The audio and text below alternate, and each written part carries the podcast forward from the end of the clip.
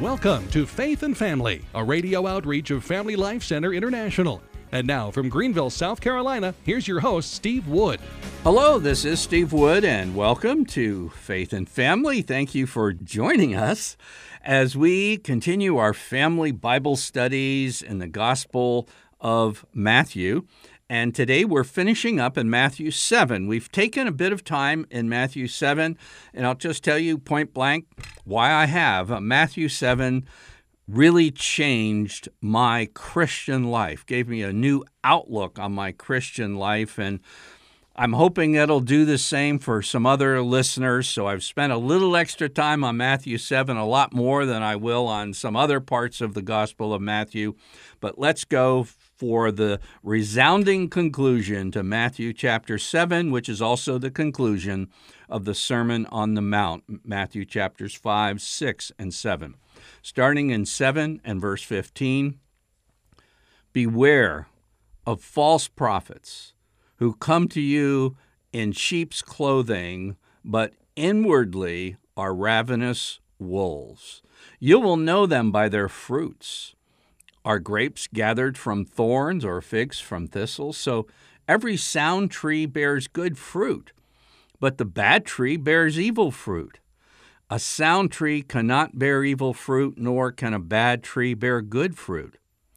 Every tree that does not bear good fruit is cut down and thrown into the fire. Thus you will know them by their fruits. Not everyone who says to me, Lord, Lord, shall enter the kingdom of heaven, but he who does the will of my Father who is in heaven. On that day, many will say to me, Lord, Lord, did we not prophesy in your name and cast out demons in your name and do mighty works in your name? And then I will declare to them, I never knew you. Depart from me, you evil doers. Wow, talking about coming on strong, Jesus certainly did. And what Jesus is warning about is that there is going to be false prophets and phonies in the church. Not just the first century or the second or third century, but every century, including our century. So when you see, no matter if you're a Protestant or a Catholic, you're going to have phonies in your church, you're going to have false prophets. Jesus is telling you how to recognize them. And it's not like you need to bail because there's phonies or false prophets in your church, but that how to recognize them to discern the true from the false. And when Jesus says beware, that means beware. You know, the Ten Commandments, there's only 10, but there's only one of them that says remember. And that's the one everybody forgets. Do you know which one that is? Do you go shopping on the Lord's Day? Well, we won't get into that today. Beware of false prophets means to beware of false prophets. They don't look like false prophets. They don't sound like false prophets because they're in sheep's clothing. They're false. And it's interesting that St. Paul, who basically evangelized the Roman Empire as we've known it back in the first century, the key one of the key churches in the book of Acts, as well as the key church in the book of Revelation, chapters 2 and 3, when you have the seven churches, Ephesus was a key church. It was a church where the Apostle John and the Blessed Virgin Mary were residing just outside of town, overlooking the city of Ephesus. So, this is a, a good place. And yet, Paul called, he was out of town, but he called the elders from this church in Ephesus to him, and then he gave them a warning. The same warning that Jesus gave. And St. Paul says, I have been serving you, serving the Lord, with all humility and tears with the trials which befell me. So, one of the marks of a true prophet is humility. That's St. Paul. One of the marks of a true prophet is to be poor in spirit, which is the same as Jesus saying that true humility that God gives the human heart instead of pride. So a pride, self focused, boastful, religious person is a mark of a false prophet, according to St. Paul and to Jesus. And Paul to the Ephesian elders, warning them again of the fierce wolves that were going to come in among them. It's the same thing that Jesus was warning about. He said, I did not shrink from declaring to you anything that was profitable. In other words, uh, we're going to skip over some of the hard parts. I mean, this is a survey of the Gospel of Matthew. I'm not going systematically through it, and I haven't gone through systematically the Sermon on the Mount.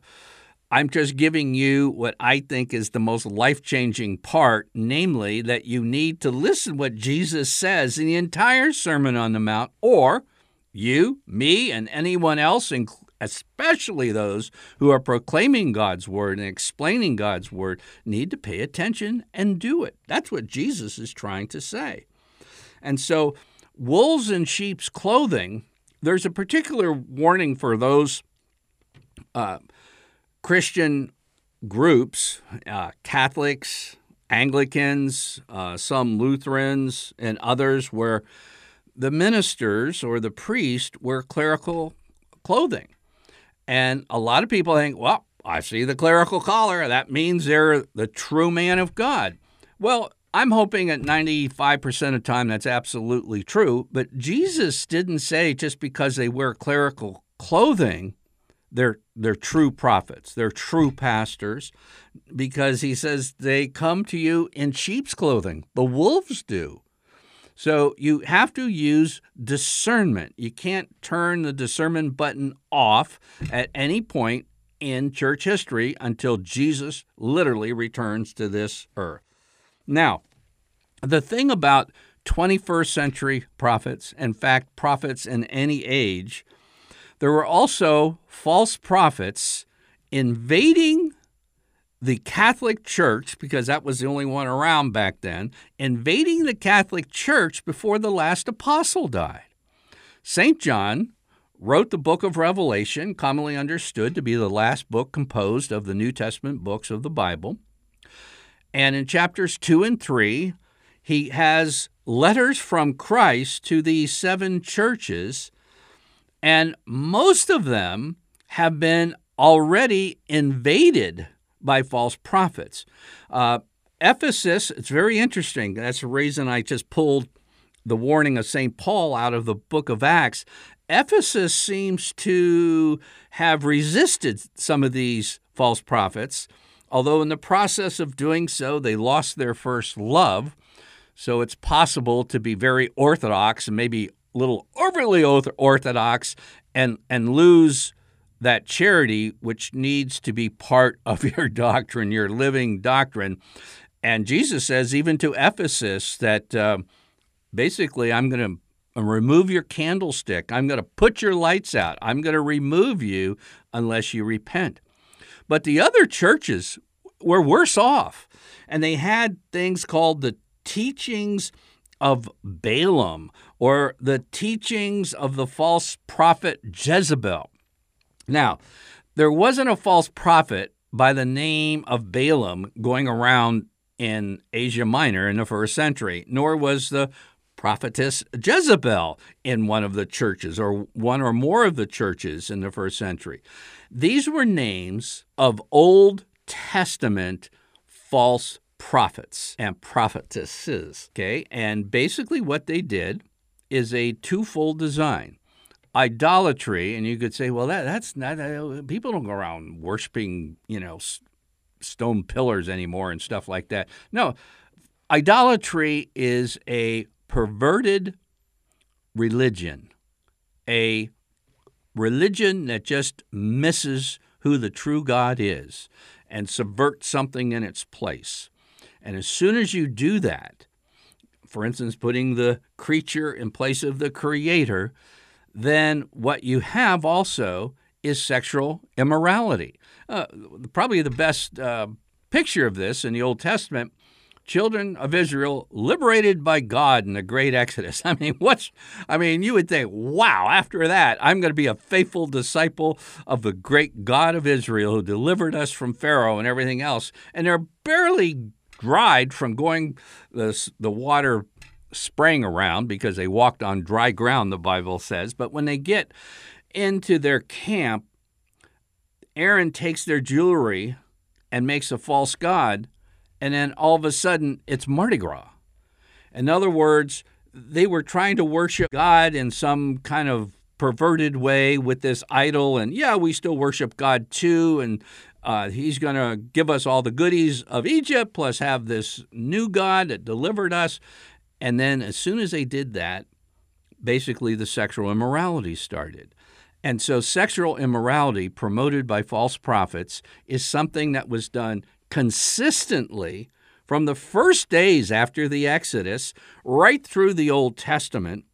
And then Jesus warns about it, the apostles warn about it, and by the time you get to the book of Revelation, they're already invaded and they're tolerating this type of thing inside their churches. And so you say, well, I just, you know, I, I want a perfect church just like the first century. Well, the first century wasn't a perfect church. 21st century isn't a perfect church. And what you need to do, since we don't live in perfect churches, is to use the discernment that Jesus winds up the Sermon on the Mount for. And unfortunately, there's a ready market amongst God's people throughout century after century. This is not a modern phenomenon. This is what was not a phenomenon in the first century. This is from the prophet Isaiah, several centuries before even the time of Christ.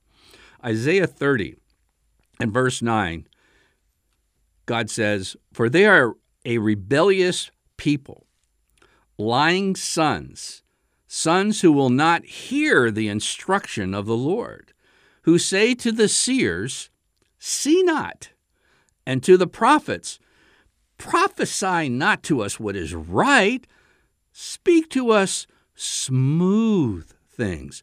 Prophesy illusions. Leave the way. Turn aside from the path. Let us hear no more of the Holy One of Israel. You think, oh my, what a bunch of jerks you know, refusing to hear the truth, picking just what you want to hear, telling the prophets. And a role of a prophet isn't to like as much predict the future as to shock the people of God back to faithfulness who have lost their way. And here they're saying to the prophet, no, just just give us um, encouragement to continue our selfish and sinful ways. That leads to destruction.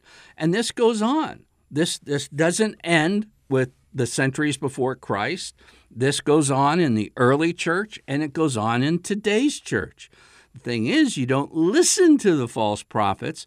And when a, a prophet says something, you don't want to hear, you don't turn off your radio, you don't switch churches, you don't say, I'm never going to buy a book from that guy again. You say, you know what? We really needed to hear that. And that takes humility, and that's part of the Sermon on the Mount. Blessed are the poor in spirit.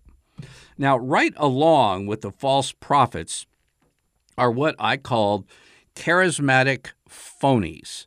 And I don't mean by charismatic phonies to be putting down the charismatic movement that's going on through the world. That's I I have uh, no problem with the charismatic mu- movement whatsoever, but some people have very great charismatic gifts that are misused. But let me start with the phonies part.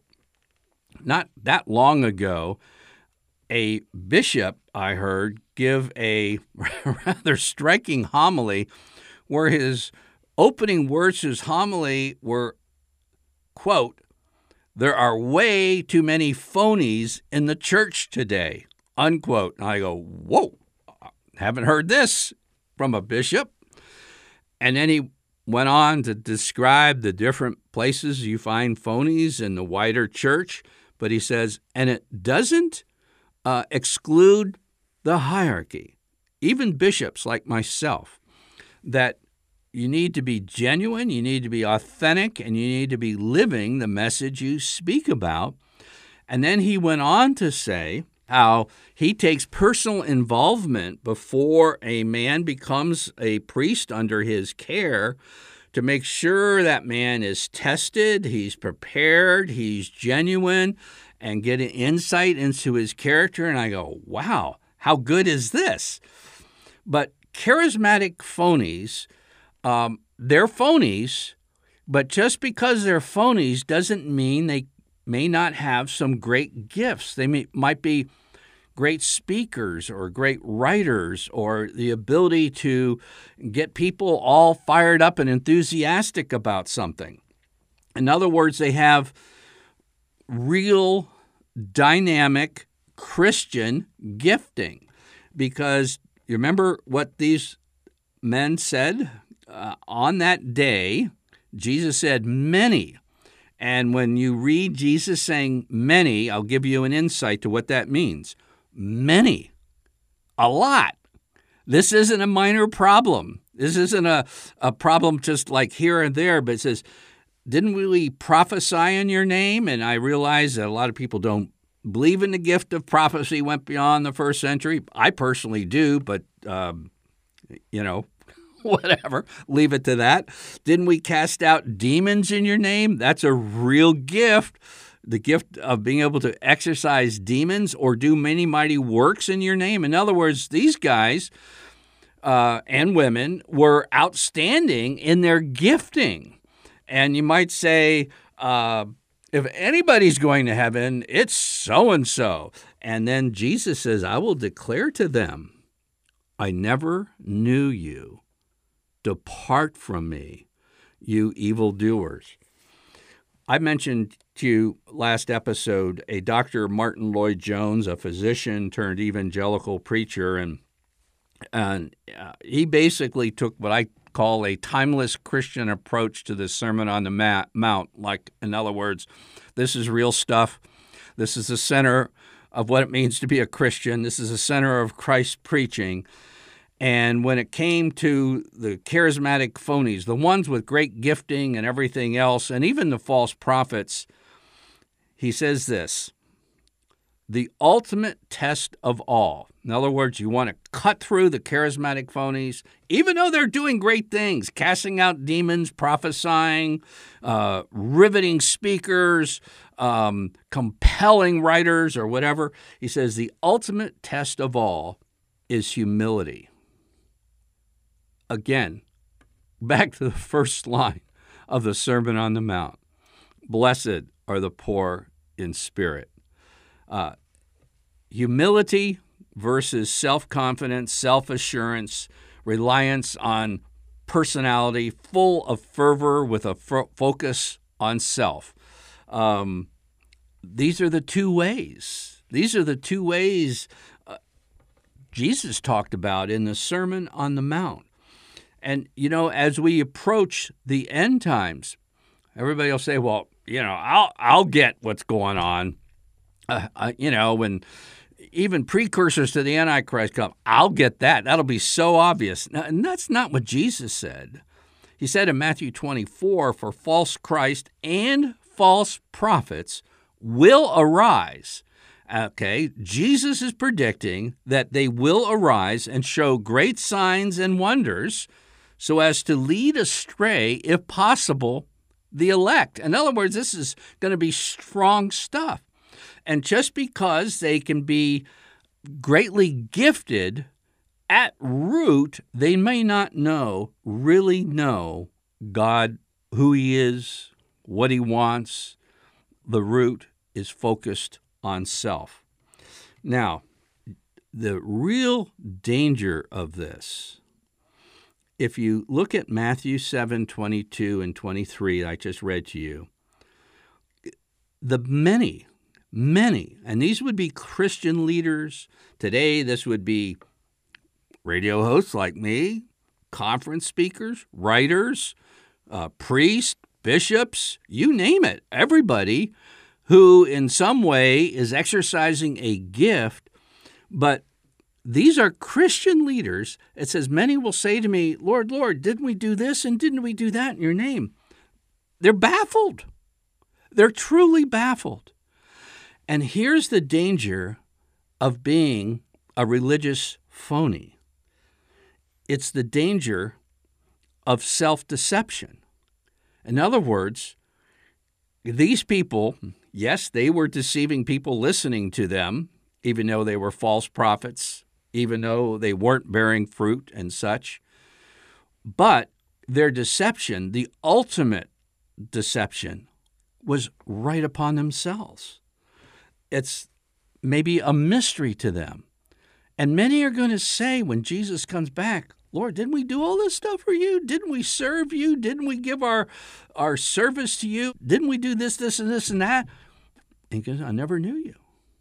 I never knew you. And I go back again to Dr. Martyn Lloyd-Jones. I think he nailed it because by why, the why he did nail it, he just took the first beatitude. Blessed are the poor in spirit, that humility.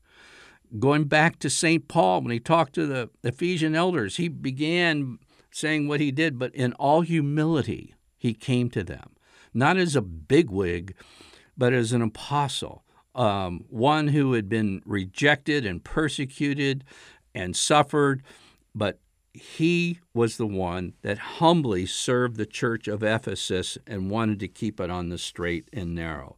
So phonies are in great danger today. Today with the internet, because uh, phonies, particularly traveling phonies, it's interesting to Didache that early uh, manual for the early church. It's kind of like how to do stuff, so to speak. And the danger was these traveling false prophets. Uh, they would come and give a prophecy like, you know, give me money. And the didache said, well, it's probably not a good idea. You probably have a false prophet on your hand, so to speak. But somebody comes from out of town, you don't know, know them. When somebody comes from out of town, like I've gone all over the place in North America to conferences, how do you know that I just didn't show up and I'm a phony? Uh, you're going to have to talk to my kids okay, my wife. This is uh, how do you actually live your life? And it's even worse with the internet because with the internet, it's not just a traveling phony, but you can create a virtual reality that doesn't match your life. And this is happening left, right, and center. And again, the people who are deceived by this are the ones deceived the most are the ones doing it. Lord, Lord, how come? Well, we did all this stuff. And they believe their own hype, so to speak. And Christ says, I never knew you. And again, doc, back to Dr. Martyn Lloyd-Jones. And I think this is a very interesting quote. And again, he's an evangelical, but listen to what this evangelical preacher said. This brings us to the vital principle which underlies all causes of self deception. The root trouble, even among good evangelicals, that means you evangelicals listening, listen up. It's our failure to heed the plain teaching of Scripture. And he goes on to say, well, you know, we nod and we believe all Christian doctrine, but then it says when we come to the practice of it, we often fail to take the scriptures as our guide. Uh, here's just a, a, a, a little one um, hell. if you just read the New Testament, like people say, I don't know, uh, you know, Father so and so doesn't believe in hell, or Bishop so and so doesn't believe in hell, or author so and so doesn't believe in hell. Okay, just just read the four Gospels. It, you don't need to be a genius. You don't need to know Greek. It's very very plain. Uh, but uh, yet, according to a Barna poll, just 1% of American adult singles believe that they're going to go to hell. And, you know, John the Baptist came out saying, you better repent or the chaff, the Messiah, is going to burn in unquenchable fire. That's everlasting fire. Uh, Jesus in Matthew 13 says, the Son of Man will send his angels, and they will gather out of his kingdom, out of his churches all causes of sin and evildoers and throw them into the furnace of fire, and there men will weep and gnash their teeth. He who has ears, let him hear. That's pretty tough stuff, isn't it? But let me mention this Catholic priests have a great advantage over Protestant ministers. I haven't ever been a Catholic priest, so I can't speak first person to that, but I have been a, a, Protestant minister, and I can speak to that. Not only a Protestant minister, but a church planter, in other words, starting a new congregation. And one of the real, real, real dangers, and I say this as a, uh, a friend to Protestant listeners, is the practice of what is commonly termed church shopping. Uh, well, we're, we're unhappy with the church we're attending, so we're going around. We're, and, and the phrase that many of my evangelical friends will use, we're church shopping. That is so wrong. And particularly if your pastor is saying something you don't want to hear, stay there because that's the kind of pastor you need to have. You want one that tickles ears, well, then uh, they're, they're a dime a dozen. And Catholic priests generally don't have as much trouble as long as they have a strong bishop to back them up. It's not like you can church shop from Catholic to Protestant to Anglican to Orthodox or whatever else. Um, you have the advantage over your Protestant counterparts. And all I could say is take Jesus at his word in the Sermon on the Mount, you'll be in great shape. I'm Steve Wood, your host, and you've been listening to episode 437 of Faith and Family Radio.